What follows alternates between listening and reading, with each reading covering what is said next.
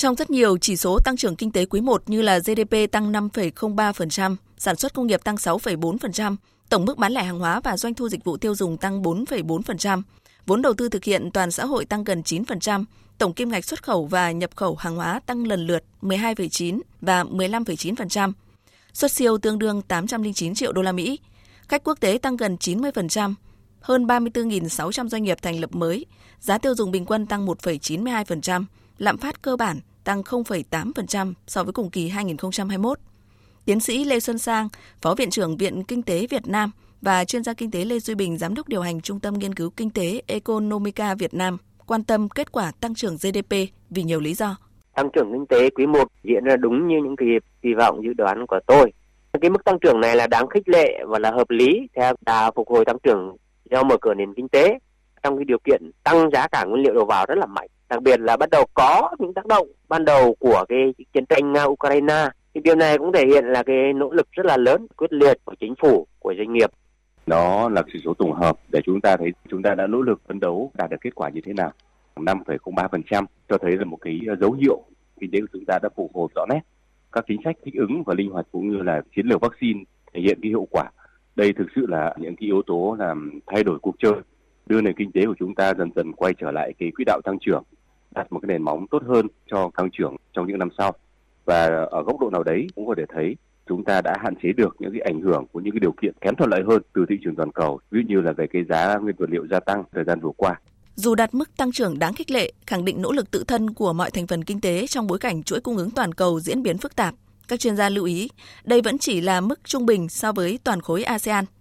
Cụ thể, các tổ chức định chế tài chính dự báo ASEAN sẽ có mức tăng trưởng dao động quanh ngưỡng 5%, có nghĩa là khi đạt mức 5,03% thì GDP của Việt Nam mới chỉ nhỉnh hơn một chút. Nếu như không nỗ lực vượt trội, Việt Nam sẽ khó thu hẹp khoảng cách phát triển với các nước ở top đầu khu vực. Thực tế này cũng cho thấy mục tiêu tăng trưởng 6,5% cả năm nay đang có những thuận lợi, đan xen nhiều thách thức. Theo tính toán của các chuyên gia, chính phủ, cộng đồng doanh nghiệp và toàn dân phải nỗ lực tăng trưởng trung bình khoảng 7% ở các quý 2, 3 và 4 thì mục tiêu kỳ vọng cả năm mới trở thành hiện thực. Chúng ta đã có nền tảng tương đối thuận lợi từ quý 1, cần nỗ lực nhiều hơn. Trong đó, chuyên gia kinh tế Nguyễn Bích Lâm, nguyên Tổng cục trưởng Tổng cục Thống kê Bộ Kế hoạch và Đầu tư lưu ý một số vấn đề có một số mối quan tâm. Thứ nhất, nông nghiệp chăn nuôi đang gặp khó khăn do thức ăn chăn nuôi đang tăng cao. Chúng ta cũng phụ thuộc khá nhiều vào cái nhập khẩu. Khai thác thủy sản và khó khăn do giá xăng dầu tăng quá nhiều. Xây dựng khó khăn khi mà triển khai giải ngân vốn đầu tư và thực hiện xây lắp do giá sắt thép vật liệu tăng cao. Điểm thứ ba, tổng cầu có phục hồi một chậm. Tổng cầu trong nước ấy, nó là một cái động lực tăng trưởng rất lớn. Mà một điểm đặc biệt đó là cái khu vực doanh nghiệp đóng góp trên 60% cái GDP nhưng mà 62.000 doanh nghiệp mới thành lập quay trở lại. Tuy vậy có đến 35,7 nghìn doanh nghiệp tạm ngừng kinh doanh có thời hạn, rồi có 11,3 nghìn doanh nghiệp chờ giải thể, và 4,3 nghìn doanh nghiệp đã giải thể. Thì nó thể hiện cái sự khó khăn của cộng đồng doanh nghiệp đối mặt với Covid và cái cuộc chiến của Nga và Ukraine. Doanh nghiệp cần quan tâm trong thời gian tới. Từ thực tế đó, các chuyên gia kinh tế như ông Trần Quý, Viện trưởng Viện Phát triển Kinh tế số Việt Nam khuyến nghị cái quý 2 chúng ta phải đối mặt với vấn đề quốc tế sau đại dịch thì à, đây cũng là cái thời điểm các chính sách nhà nước phải tăng cường mạnh hơn và hỗ trợ các doanh nghiệp hỗ trợ người dân ở trên thế giới có nhiều cái biến động nên là chỉ số về giá cả nó cũng tương đối bất ổn và đặc tính là nó leo thang mà bình ổn giá cả ổn định sản xuất kinh doanh như là cái đời sống người dân rất là quan trọng. À, cái thứ hai nữa là gì ạ? Thấy rõ ứng dụng kinh tế số à, quản lý nhà nước phải tập trung làm mạnh hơn. Doanh nghiệp muốn tồn tại được thì phải chuyển mình và ứng dụng các cái nền tảng số. Người công dân tăng cường cái năng lực mà sử dụng các cái nền tảng số giúp đỡ cái công việc trong cái cuộc sống hàng ngày suôn sẻ hơn.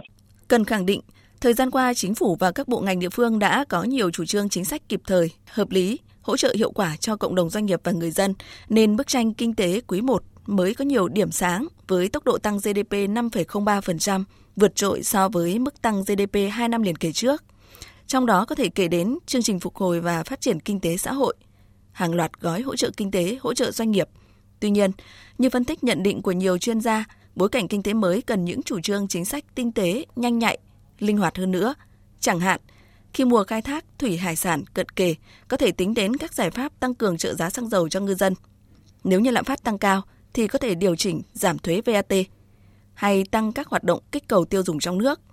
Những chính sách vĩ mô cần sớm được cơ quan quản lý nhận diện, thay đổi, điều chỉnh linh hoạt để cùng với nỗ lực của các thành phần kinh tế còn lại, mục tiêu tăng trưởng 6,5% thực sự khả quan.